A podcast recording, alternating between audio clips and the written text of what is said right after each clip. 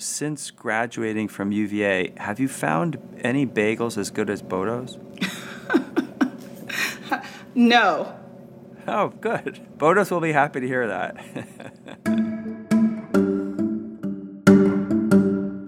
uh, hi, everyone. I'm Jim Ryan, the president of the University of Virginia, and I'd like to welcome all of you to the seventh episode of Inside UVA.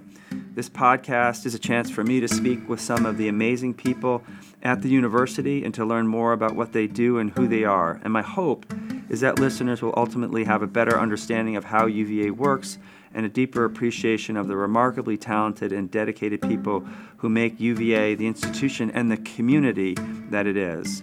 I'm thrilled today to welcome Natalia Wilson, who is a 2002 UVA graduate and a principal at a family law firm Ain and Bank to today's episode of Inside UVA. Natalia, thanks for joining me today. Oh my goodness. Thank you so much, President Ryan, for having me. I feel very special. Thank you.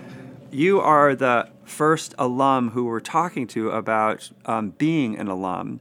And as you recall, we met at a football game. Uh, Dean Ian Baucom introduced us, and I was so taken um, with your life story that I asked you to participate in this podcast. And so I'm thrilled you said yes. Yes, I, I'm excited that you thought enough to, to ask me to join. So thank you. So I wonder if um, we could just go back to meeting in the president's box at Scott Stadium. Um, and you can tell our listeners what you told me about your journey to UVA and your time at UVA. Yeah, so I um, I was at that football game um, because I'm now on the um, Greater Washington Regional Alumni Board, and I was invited to one of the first in person events that we had. I was actually onboarded during COVID. And while there, I was talking to Dean Baucom just about how excited I was to be on the grounds and to be in person with other alum. And what I shared with him is you know my experience getting to UVA and it was one that was full of a lot of fear fear within my family. Um, I grew up in Virginia Beach. I'm the oldest of six. And the year that I finished high school I lost a sister. Um, she was born with cerebral palsy. And um, my senior year there we had a number of uh, immigration challenges I would say and my dad wasn't in the home, so my mom was navigating everything to raise a, a young family, um, six small children, and one you just lost. And one of the kind of biggest uh, concerns or fears about going to college was how would I actually pay for it, and then also emotional fears for my mom and dad um, because they had just lost a child. And um, when I completed the application for schools and got accepted to UVA, my mom's biggest concern was how are we going to pay for this? And when I called to the university to say, how am I going to pay for this? My mom is telling me I can't go. Someone answered my call. They told me that I could come and meet with someone in the financial aid office and you know that I would be okay and they would and I said, "Well, you got to explain this to my mom. Can I bring her there for you to explain this to my mom?" And so I set up a meeting, and my mom and I uh, convinced my mom to borrow uh, my cousin's car uh, so we could get to UVA for this meeting where I would employ the University of Virginia staff people to help me tell my mom that um, I would be okay and can afford it. So that's what happened. I um, we showed up and they met with us, and my mom was, you know, very clear about what her concerns were and, and asked, how can this be? How can she have housing? What's going to happen with books? What's going to happen with the tuition? All of these costs. And she was assured in that meeting, because they told me over the phone that they would tell her that it would be okay and I would be able to attend and everything was taken care of. And uh, because of um, scholarships and other financial aid available to me. And did your mom not quite believe it when she heard the story? Not at all. They had to show her on paper. I had already shown her the paperwork. we had to get to the university. She had to look them in the eye. And um, the woman was so kind and, and patient with us in that meeting and um, walked my mom through it. My mom sort of was like, and there are no loans. really, there are no loans, like you know, and um, so they they assured her, and and I was at that point able to attend.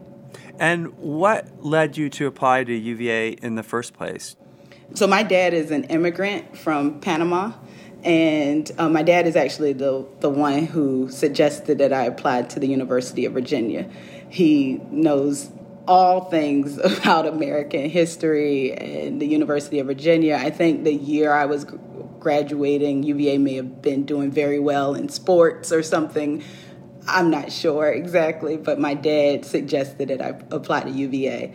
And that year, um, because we were, I'm from um, a family with low income, my school counselor uh, had me apply for um, stipends or financial aid for the application process. And I got a number of um, application vouchers. And so my uh, guidance counselor actually helped me sort of navigate that whole process. But my dad suggested that I apply to the University of Virginia. And so that was top on my list. And so tell me a little bit about your time as a student. So um, UVA, when I first got there, I you know I don't come from a family of college graduates or uh, professionals on either side. I'm the first generation in my family um, to go to college, and so I had no idea what to expect once I got there. And so when I got to UVA, um, I kind of latched on to people that knew how it should be and how you can navigate because I didn't have any examples of that. I studied foreign affairs while I was there and I minored in Spanish. As I, I think I shared that my, my dad is from Panama, so his first language is Spanish. In foreign affairs, um, because of my personal background as well, with my dad being from another country. Right. And what sort of things did you do outside of class?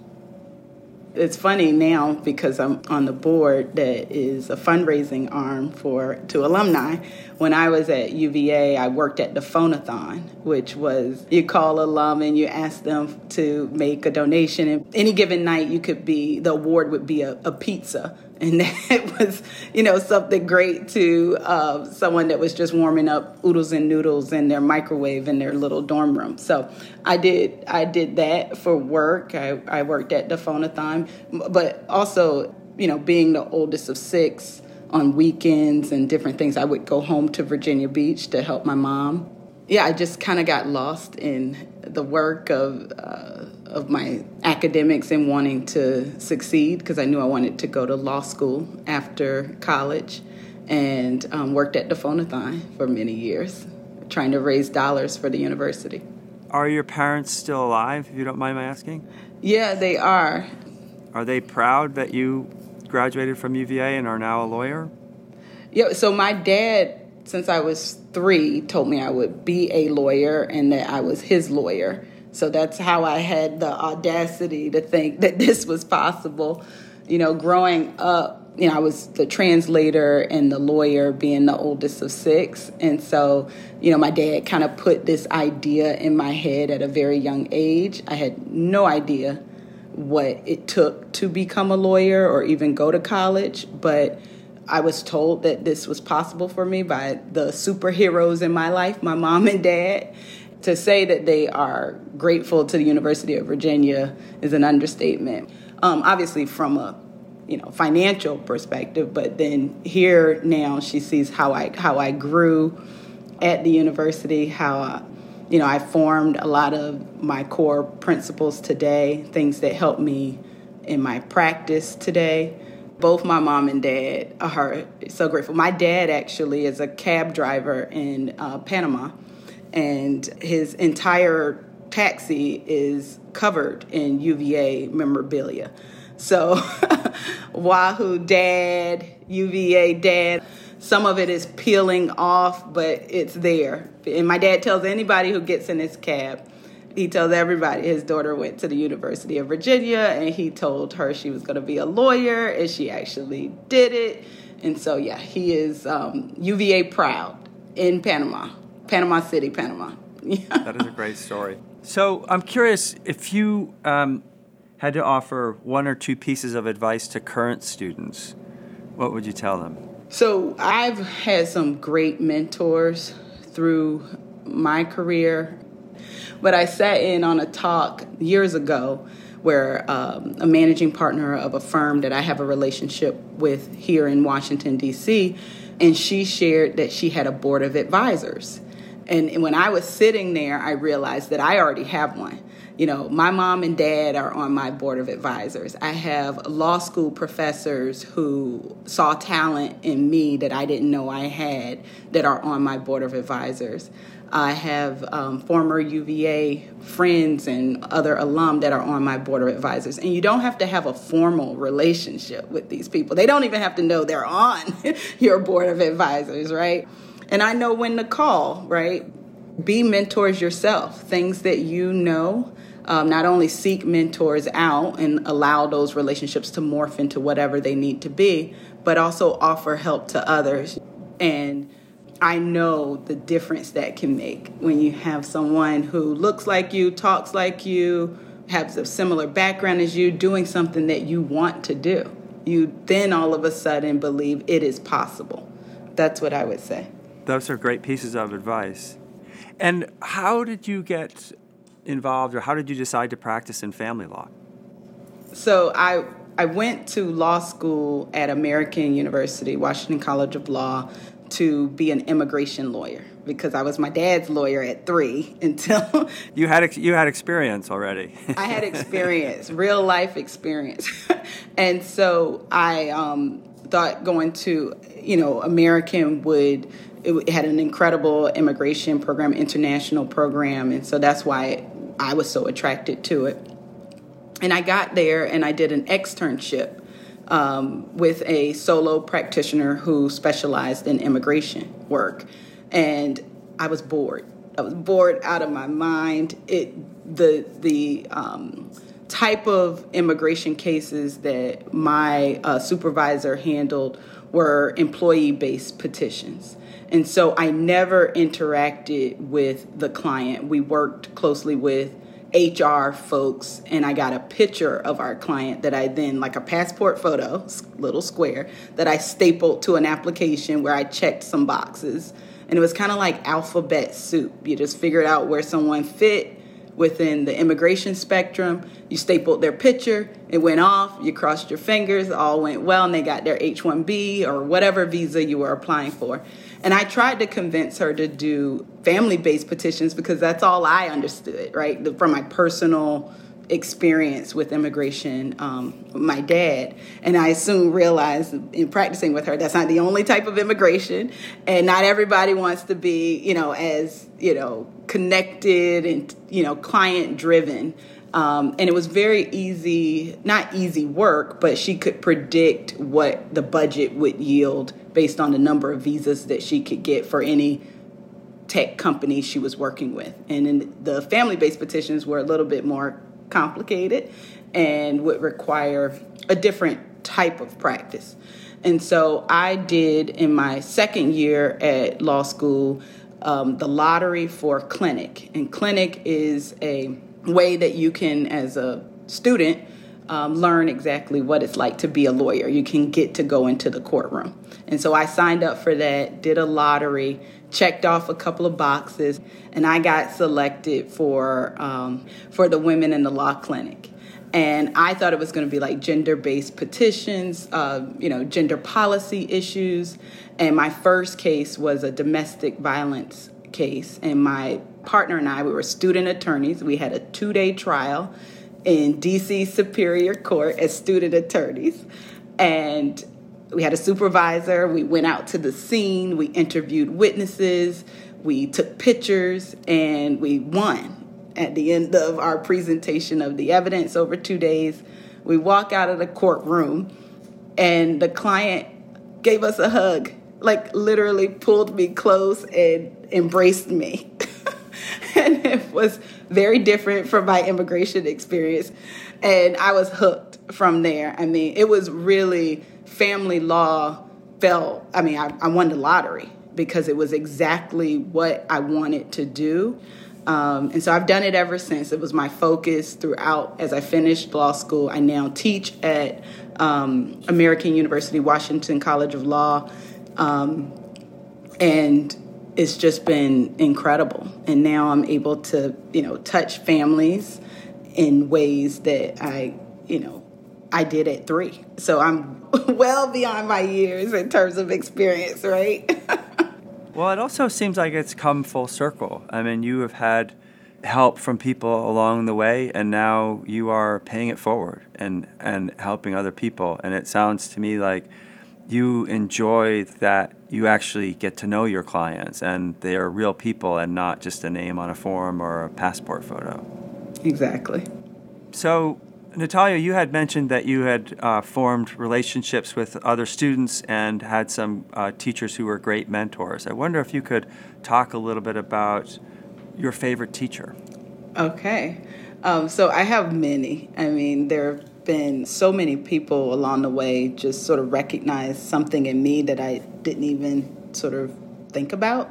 And so one of my uh, teachers in in high school when I was applying to um, colleges, she helped me sort of frame my personal statement as a letter to the president because I had all of these issues with immigration policy in the United States, and that's all I wanted to talk about my senior year. you know, I, I didn't want it to not appeal, but I also didn't know what to write about, and the only thing I cared about that was keeping me up at night as a um, senior in high school with a family who was struggling and really really wanted my dad to be home and all of those things was you know how i felt about the united states and its immigration policies you know, she actually said to me, Well, write a letter about it or write about that. And that's all it took for me to sort of recognize that it's okay to accept where you are and make that yours, right? So, whatever it is that you're pursuing, and if it doesn't fit the kind of framework that folks are used to, or even if you don't even know what the framework is that people are used to, if you have someone who can tell you, it's okay. Do what you're thinking. She did that for me. It was a light bulb that just kind of went off, and it really helped me. I, I, I like to say that's why I got into the University of Virginia. was my letter to the United States president, and it was all because my um, my teacher and she you know, was the reason why I took AP courses, why I even knew we had that I needed to do that. You know, she would talk to my mom and say, you know, you may want to put Natalia in this, or you may want to consider this, because these weren't things that we were talking about at home. If we have alum that are out there that are teachers, I would say, you never know how what you are sharing will impact a student. Yeah, it's it's a great reminder, right, that we might assume that you know most people understand how the system works, whatever the system is, whether it's applying to college or something else, and not realize um, that they don't. And you know, I had the same experience as you, parents who didn't go to college, and it was teachers in my high school who pushed me and encouraged me. I mean, my parents always wanted me to go to college, but they didn't understand that world, and so it took someone who understood the world to give me guidance. Exactly. So tell me just a little bit about how you stay involved with UVA. Um, so you were talking about being on the Greater Washington Board. I I joined the board during COVID, so I've only met my fellow board members on computer screens and you know little um, square boxes, except for when I was able to meet you in person at the football game. Um, but so one of the um, one of the first things I did after landing a real job and having some earnings is start to give back to the university. Showing my gratitude to the University of Virginia has always been a big, of significant importance to me. And so I, um, following UVA and then law school, I started to write a small check and then it you know, started to grow. I put the University of Virginia in my first will, and it's mostly because of um, what it gave to me. And I always wanted to be able to show my gratitude, to let the university know how much I appreciated what it did for me. It gave me a chance when I didn't know that I would have one. Um, it helped me convince my mom that the chance it would work out, and it you know, it's paid on that promise because we really, you know, were able to successfully get me out of there without barriers because of um, economic disparities. And so I wanted to be able to demonstrate that at following my graduation um, at UVA. Well, on behalf of UVA, we appreciate it. Thank you. Well, want, wish I could do more. I can't say that I I haven't visited the university as much as I would like. Um, I did get stuck there, which was welcomed. I um, went to an event uh, for the Virginia Trial Lawyers Institute, um, hosted a CLE at UVA a few years ago, and we all got stuck at the Boar's Head because the snow came and, and a bunch of people wanted to get out, and I sort of said, "I'll just see how this goes."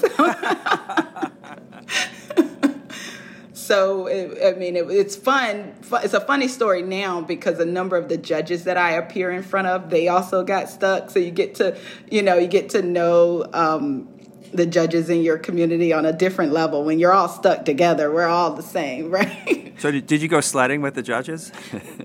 I hope there are no pictures of that. Do you know something? I no, no, no. well, Natalia thank you so much for sharing your story, and thanks on behalf of UVA for your continued support and engagement. And I hope to see you at many more football games in the future. And thank you so much for your time and interest and anything I can do for UVA. It's done so much for me, and I'm so grateful to be having this conversation with you and to be able to share my my journey and um, what UVA has meant to me. It's an inspiring story. So thanks again. Thank you. Inside UVA is a production of WTJU 91.1 FM and the Office of the President at the University of Virginia. Inside UVA is produced by Mary Garner McGee, Brooke Whitehurst, Matt Weber, and Nathan Moore. We also want to thank Natalia Wilson, Monica Shack, and McGregor McCants. Thanks for listening.